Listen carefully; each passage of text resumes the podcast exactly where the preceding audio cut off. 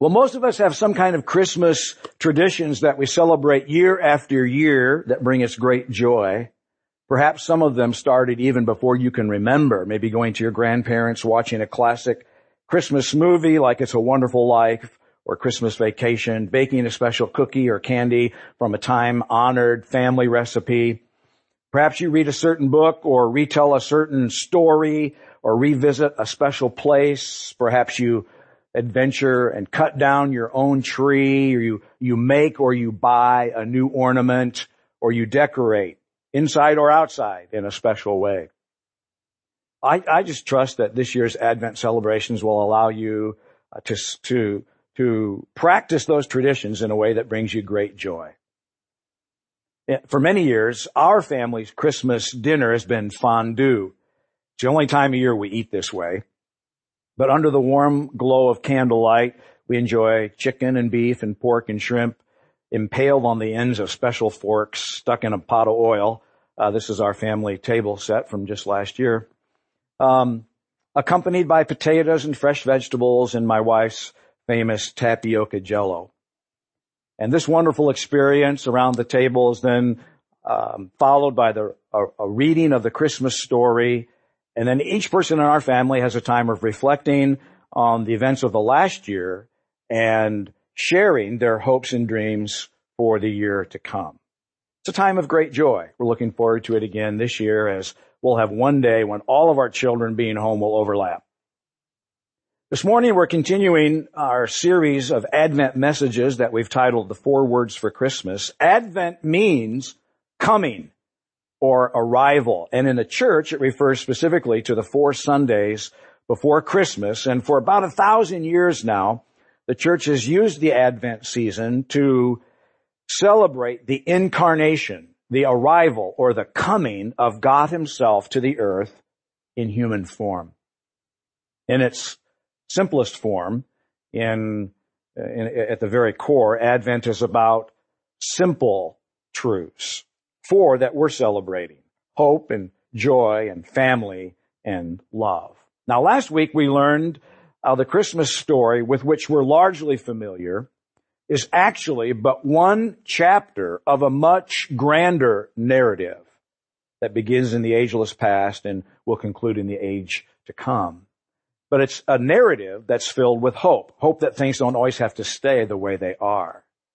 And today we'll discover that Advent's about joy in the earliest announcements of the incarnation and then continuing through the centuries in what Christ followers have been invited to experience. Now next Sunday, the 15th of December, we'll celebrate family with the Vineyard Kids program. Uh, they'll actually be uh, in a dramatic fashion retelling the Christmas story and then leading us in worship, which will be a great joy and you're all invited to a free lunch after the service that day. Hey, you know, where's the free lunch in America? It's here at the Peoria Vineyard. And then we'll conclude our Advent celebrations on um, Christmas Eve with a 4 p.m. candlelight service. And uh, did your program today have a, an invitation in it? Yeah. Okay. Great. Uh, several. Just to remind you to be mindful of those around you who who uh, could potentially respond. You know, you, uh, as I've said before, a sincere invitation communicates that you care. And there are other invitations, extras printed that are back there in the info center. Uh, you can grab a handful of those. Uh, if you're passing out cookies with the women's exchange, you may take a, a, few of those invites to hand with the cookies you pass out. Uh, but that'll be uh, 4 p.m. on Christmas Eve. Let's pray together. Lord, the start of this brand new week, we want to say thank you. Thank you for life. Thank you for light. Thank you for Jesus. Thank you for coming to pitch your tent among men. That you're not a God uh, far away and distant and uninvolved in our lives, but you're a, a God who took on flesh and experienced the, the joy and the, and the struggle, the victory and the, and the defeat that we experience as people. Thank you.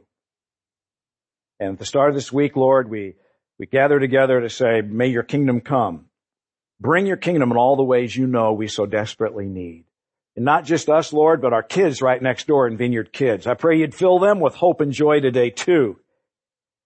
Uh, Lord, that we, we could know that following you is um, the greatest journey of a lifetime. Put power on your word to our life today is our prayer in your name. Amen. Everybody wants Christmas to be a joyful time, don't we? A layer of fresh white powder, just enough to go sledding, but not enough to ice up the roads. Maybe a Christmas bonus that you weren't expecting, or an extra day off with pay. Kids who are polite, immediately obedient, and grateful for their presents relatives that get along for at least one whole day, you know, and if we could, we'd probably pass a law on Christmas that nobody would get stranded at the airport trying to get home. Nobody'd get sick. Every shirt or pair of jeans would fit just right. The van would always start. The baby would take a nap right on schedule, wake up cheerful, and every dad would volunteer to change every diaper. But it rarely happens that way, does it? The weather turns nasty. Somebody drinks a little too much spiked eggnog and says something ugly. You know, that, that awesome present that you had chosen with such great care receives kind of a ho-hum acknowledgement. Your kids are gnarly, particularly disobedient, you know, and an embarrassment. Your, your calendar is chock full from the parties and the recitals and the programs and the concerts, the cooking and the baking and the cleaning and the shopping and the, and the wrapping and the packing to travel. And you know, you, you, you, you finish decorating the tree and the house and you slide into Christmas Eve and you're just stressed out and, and exhausted. Millions of people get to Christmas Eve with a letdown, truth be told. In fact, for a number of people, in many ways, the entire holiday is simply not too joyful. It's one of the most difficult times of year for many people, perhaps you included. Painful memories, uh, especially uh, of the passing away of a of a loved one or whose presence you will miss at the family gathering this year. A deep sense of regret, perhaps disappointment that yet another year you're still single. Temptation to give up your sobriety or uh, the complications that divorce has created for your family at this time of year. It's not good news of great joy. But you know what? The first Christmas was actually anything but joyful.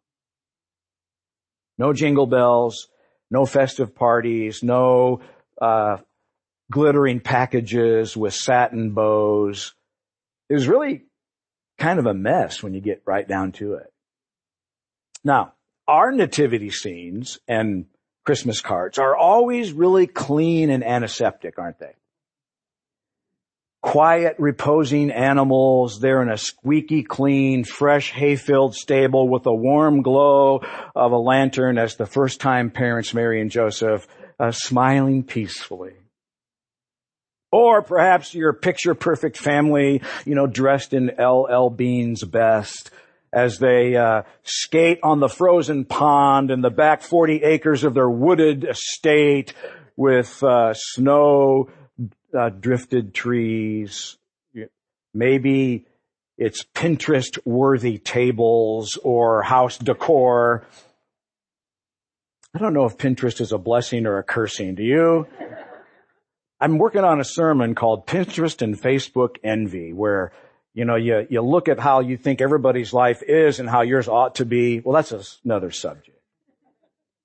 Philip Yancey decries in his book, The Jesus I Never Knew, I quote, we observe a mellow, domesticated holiday purged of any hint of scandal. But the first Christmas was actually very messy. So here's Joseph and Mary, a young engaged Jewish couple confused, not knowing what in the world to make of this scandalous, unplanned, and before the wedding pregnancy. Nobody believed their story. Oh yeah, right, Joseph. yeah, you get it. it, it God did this. Yeah, right. The IRS had ordered every citizen to return to their ancestral hometown, which meant for Joseph and Mary, they had to travel 75 miles uh, presumably on foot or by donkey, from Nazareth in Galilee to Bethlehem in Judea. So that'd be like, you know, heading out today, south to Springfield or, you know, southeast on 74 to Farmer City or, you know, north to La Salle, Peru. That, that's the context. They arrived at Bethlehem exhausted. She's probably irritated and frightened. He's nervous. All the hotels are already jammed. You couldn't just log in, you know, to priceline.com and make a reservation. You showed up and hoped there was room. This is not how expectant mothers anticipate their first experience of delivery. Away from home, away from your doctor, away from your mother, the midwife in the nursery. Well, the desperate father to be managed to find a manure filled hillside animal shelter for lodging. Have any of you ever worked or played with hay or straw? Like when you were kids in the hay mow in a, uh, in a barn? Yeah, you know that stuff is nasty. It, it, it is like, it makes you itch and sneeze and it is far from comfortable. You get the picture. And then the Gospel of Luke tells us that the labor pangs began. Luke 2, 6. And while they were there, the time came for her baby to be born. She gave birth to her first child, a son. She wrapped him snugly in strips of cloth and laid him in a manger. That's a feeding trough because there was no lodging available for them. So no ice chips for her thirst, no epidural, no comforts of modern hospital delivery. And we don't even like to imagine the, the mess that the water and the blood and the meconium must have made. Friends, if you've not experienced it, birth is a messy process in the best of environments. You know, we just don't like to think about that in the, in, in the original Christmas story. It's messy. The whole story is messy. Joseph probably used a flint knife to cut the cord. As they huddled together, wondering what in the world to make of this whole deal. The incarnation teaches us that Christmas isn't about getting everything perfect. In fact, it's just the opposite. It's about God stepping into a messed up broken, and sin cursed world in an offbeat and unexpected manner to make things right, to change everything. And today, God continues to come and invade our difficult and challenging life circumstances that we all face in this present evil world. And that is a reason for joy.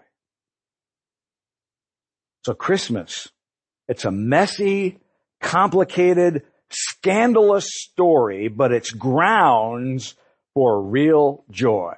What's joy?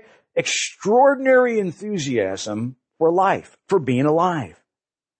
It's being profoundly grateful to God from whom every blessing in life comes. It's, it's joy.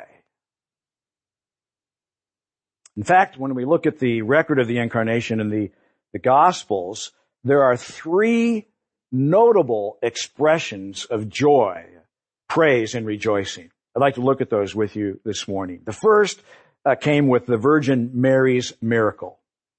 Now, today in the United States, where over a million teenage girls uh, get pregnant out of wedlock each year, Mary's predicament has undoubtedly lost a great deal of its force. But in a closely knit Jewish community in the first century, the news that the angel Gabriel brought to Mary uh, would not have been entirely welcome. In fact, the Jewish religious law of the day considered an engaged woman who became pregnant an adulteress, and she could have been stoned. So Luke tells us that Mary, perhaps fearful for her very life, hurried off to visit her relative, her Aunt Elizabeth, who also had become pregnant through an angelic visitation. And when Mary arrived, Elizabeth greeted her and exclaimed, God has blessed you above all women. When you came in and greeted me, my baby jumped for joy. the instant I heard your voice. To which Mary responded, Oh, how I praise the Lord, how I rejoice in God my Savior. So Mary experienced great joy.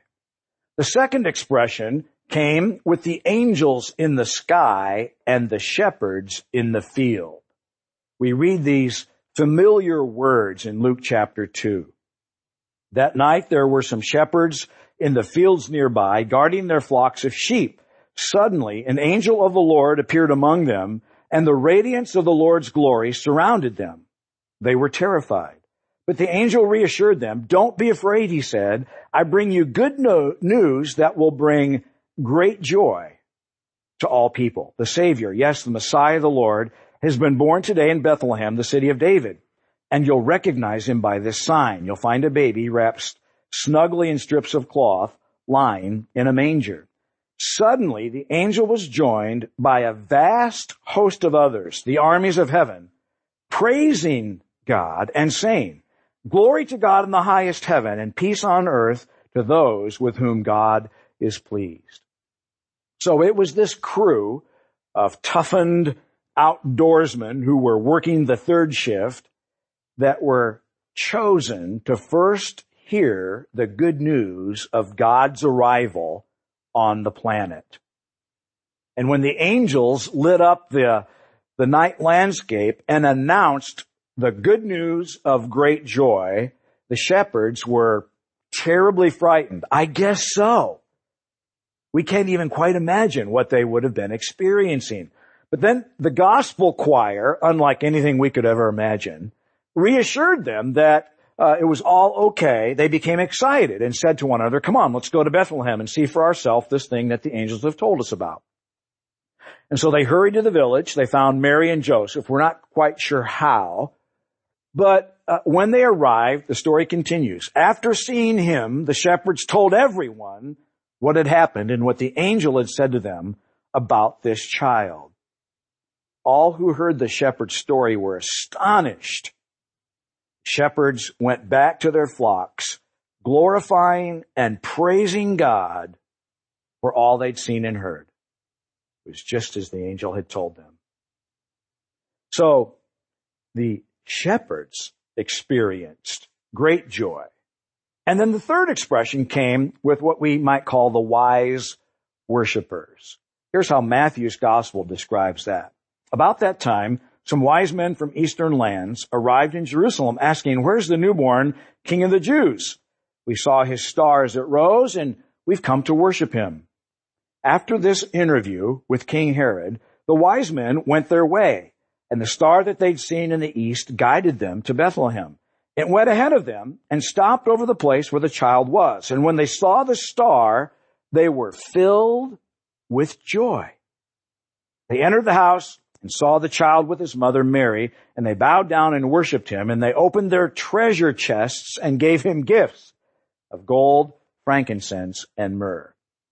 Now this is quite unlike the blue collar ranchers who were on the quiet hillside in the middle of the night minding their own business when they were interrupted by by that well-rehearsed celestial choir. This was radically different. These were members of a priestly religious caste, lived in Persia, modern day Turkey or Iran. Uh, they set out on a deliberate journey for the purposes of discovering and worshiping this new baby king. Now, to begin with, we don't know that there were only three. That's just tradition. So, unlike all the nativity sets you'd ever seen, just can the notion of three. And actually, they probably weren't there. They, they arrived probably several years later uh, and uh, they approached the house where Jesus was now living with his parents. It, it was several years later. Tradition tells us, though, that the wise men studied astrology, perhaps worshipped elements. They claimed the ability to, to interpret prophetic dreams and omens. But you have to think about the incredible sacrifice that they would have made to have conducted this journey. You know, uh, they didn't just open up Google Maps, pop open the smartphone, hop in the SUV, get on the interstate and then stop at Arby's for a roast beef, fries, and shake when they were a little thirsty. It didn't work that way. Incredibly sacrificial. This cross-country journey would have rivaled any National Geographic expedition you've seen on Discovery. The text reads that when they saw the star, they were filled with joy. It wasn't a distant supernova you know, that they saw through a telescope, but evidently it was some kind of a natural, supernatural light that both captured their attention and then moved in close enough proximity to actually guide them across the Sinai Peninsula to the exact house where Jesus was. And when they finally arrived and entered, they fell down and worshiped this baby king. And then they presented their costly gifts. So we see the wise worshipers experienced great joy. Now we don't really know how much Mary or Elizabeth or the shepherds or the wise men understood at the moment. What we do know is that it took the rest of the people in Israel quite a long time to actually figure things out.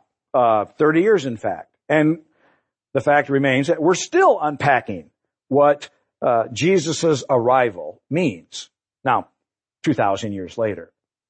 But the baby Jesus grew up into adulthood, left his trade as a woodworker or a cabinet maker, and began an itinerant ministry. And then people began to wake up to his mission.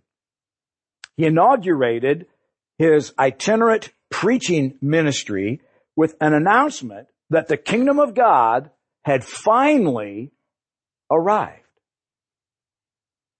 Just like God had promised Abraham, just like David sang and wrote about in the Psalms, just like the prophets had foretold for centuries, waiting for God's arrival. Jesus said, it's here. The time's fulfilled. And then everywhere he went, he told of God's never ending, inexhaustible love for all people everywhere. No matter what they'd done, no matter how naughty or nice they'd been, no matter how many sins they'd committed or poor choices they made or how far from God they, they might have felt or how little value they placed in attending church. God said, I love you, period. And then he forgave people. And he just welcomed people back into personal relationship with him. And then Jesus went around meeting needs. He healed the sick. He cured the lepers. He restored the lame. He gave sight to the blind. He even raised the dead. He fed the hungry. He encouraged the poor. He gave freedom to the demonized. He brought hope to the broken. He restored into the mainstream of life those people who had been previously marginalized. Women, children, servants, tax collectors, prostitutes, uh, those uh, who had suffered racial prejudice, and other notorious sinners. That was the company he kept. And then Jesus taught people how to live under his rule. And he told his audiences, this is real life. This is what it looks like when God is king. Friends, Jesus brought great joy everywhere he went. And then after he died a cruel death on a cross, he came back to life three days later. He ascended to God his Father. He sent the Holy Spirit, his personal, powerful, indwelling presence for all of his people, all of his followers, so that all of us could be filled with his very nature. That's called the fruit of the Spirit is described in the Bible as love, joy, peace, patience, goodness, kindness, gentleness, and self-control. The very nature of God is in you because God's presence is now in us. So Christianity is Christ. It's all about Jesus who changes everything. His coming changed everything. With the coming of Jesus and his kingdom in that first advent, it's like the whole world got turned right side up. a broken, sin-cursed world got turned right side up. The power of sin and the curse that we learned about last week, the curse on people and the earth itself was broken. And now men and women and children of all ages and races, creeds and colors can be restored to God and we can live confidently and securely at peace. Our lives significant and secure in Him. That's real life. We can declare, as we did in the opening song today, joy to the world, the Lord is come. Let earth receive her king. Let every heart prepare him room and heaven and nature sing. No more let sin and sorrow grow, nor thorns infest the ground. He comes to make his blessings flow as far as the curse is found. He rules the world with truth and grace, he makes the nations prove the glories of his righteousness and the wonders of his love. So Christmas can be a season of joy.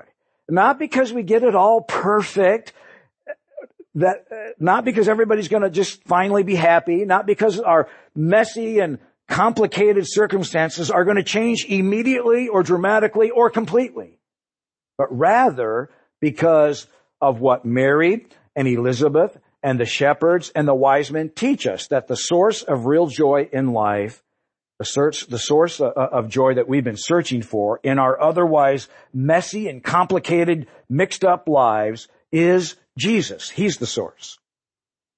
Not religion, not Christianity, not turning over a new leaf, choosing to live better, deciding to clean up your language, quit cussing, and with God's help, live better tomorrow than you did today. All that stuff is great and noble, and you should not ought to do that. You should ought to do that.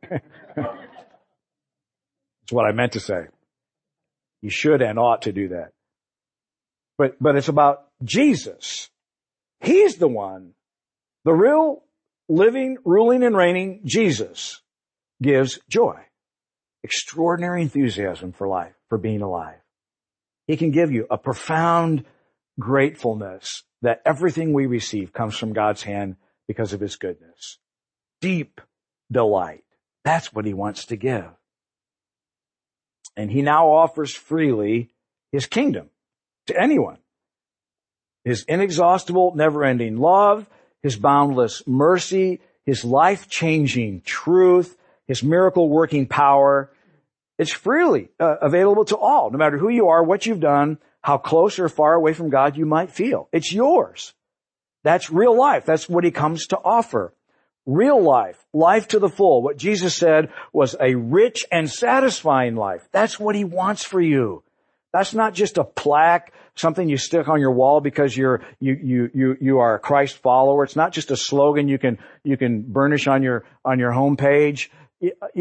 It's the truth. He wants you to have a real life, a rich and satisfying life, real life. He wants you to be filled with joy, a profound enthusiasm for being alive, a deep sense of gratefulness because everything you have comes from his hand. He offers you forgiveness, a brand new identity.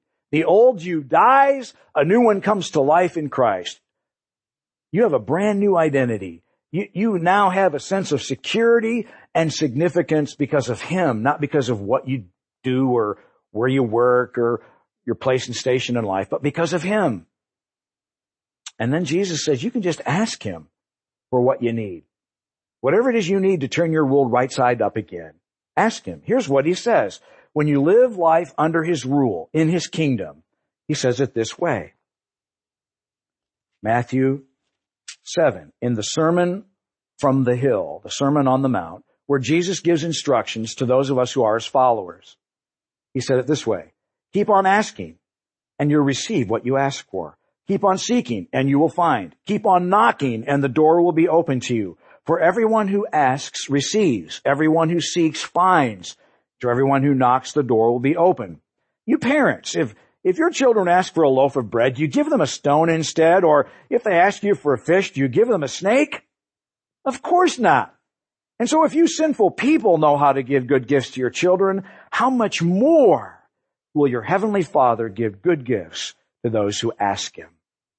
And then on another occasion in John 16, Jesus said, ask using my name and you'll receive and you'll have abundant joy. That's not just a platitude. That's just not something preachers say to, to whip up emotional frenzy in and out. That's the promise of Jesus to his followers. That's what he wants for you. Ask and receive so that your joy can be abundant. That's his heart for you. I pray that this Advent season, God would enlarge the sense of our expectation and our hope and our joy. That God really does mean what He says for you to ask and to seek and to knock and to actually expect that when you ask, it's going to happen. That's the words of Jesus. That's His promise to us. May He fill our Advent season with a sense of expectation in 2014 that it's going to be a year filled with hope and joy. You see, friends, right now, Jesus, the real Jesus, is alive. He is seated at the right hand of the Father. He is still ruling and reigning the entire world system, even though it looks like in many ways it's broken and out of control because it is. But he is still in charge. He's extending his kingdom all over the world until the day of his second advent when he returns personally again to bring the kingdom that he brought at the first advent to its full completion. Right now we're living in the overlapping of those two ages, the, the present evil age and the coming of the kingdom. It's going to be here in full someday. But right now, uh, he's still doing the same things that he started doing when he came the first time in the first advent. He is healing and delivering and answering prayer. And he said, you as my children, I want you to ask and seek and knock and keep on asking, keep on seeking, keep on knocking because when you ask in my name, I'm going to give you abundant joy. So today, Jesus is changing sin and selfishness and bondage and rebellion and guilt and shame to, to forgiveness and new life and freedom. Jesus is changing sickness and disease and weakness into health and strength and soundness of mind and body. He's changing hurt and betrayal and, and, uh, painful uh, separation in relationships into forgiveness and restoration. He's changing lack and need and unemployment and underemployment into provision and security and our needs being met in Christ. He's changing confusion and purposelessness into hopefulness and guidance and direction by His Holy Spirit. He's changing isolation and loneliness and fear into the profound, confident sense of belonging into a church community. He's still doing all that stuff. Jesus brings joy. So, the first word of Christmas, it's hope. Second word of Christmas is joy.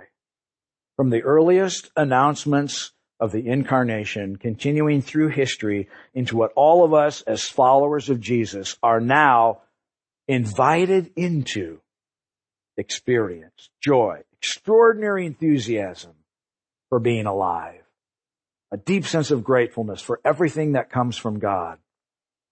It's yours for the asking as we trust Him. I'm going to finish today by praying the benediction that the apostle Paul writes for us in Romans, the 15th chapter. I pray that God, the source of hope, will fill you completely with joy and peace because you trust in Him. Then you'll overflow with confident hope through the power of the Holy Spirit. Lord, we ask that you'd fulfill that prayer in our lives. That you would fill us completely with joy and hope. Joy and peace because we trust in you. Lord, wherever we're at on the journey of trusting you, some, some of us might feel, Lord, that, that we're, we're confident and secure, our faith is robust, and others of us feel, Lord, like, like we don't have any. And then all of us in between. Would you come today, Lord, and, and move us on the journey, filling us with your Holy Spirit, filling us with hope, filling us with joy, filling us with peace. We believe, Lord, that you meant what you promised. These are not empty words. They are the breath and the power of the divine to those of us who are your followers. Cause us to overflow today. And now, Lord, as we lift our hearts and hands to you in song and as we receive the offering, we pray that you take these gifts for what they are, tokens that we want our life to count for you. Put your blessing, Lord, on, on these uh, gifts for furthering the work of your kingdom. I pray that you would richly provide for those who have a desire but, but cannot give. We offer them to you, Lord, in your name. Amen.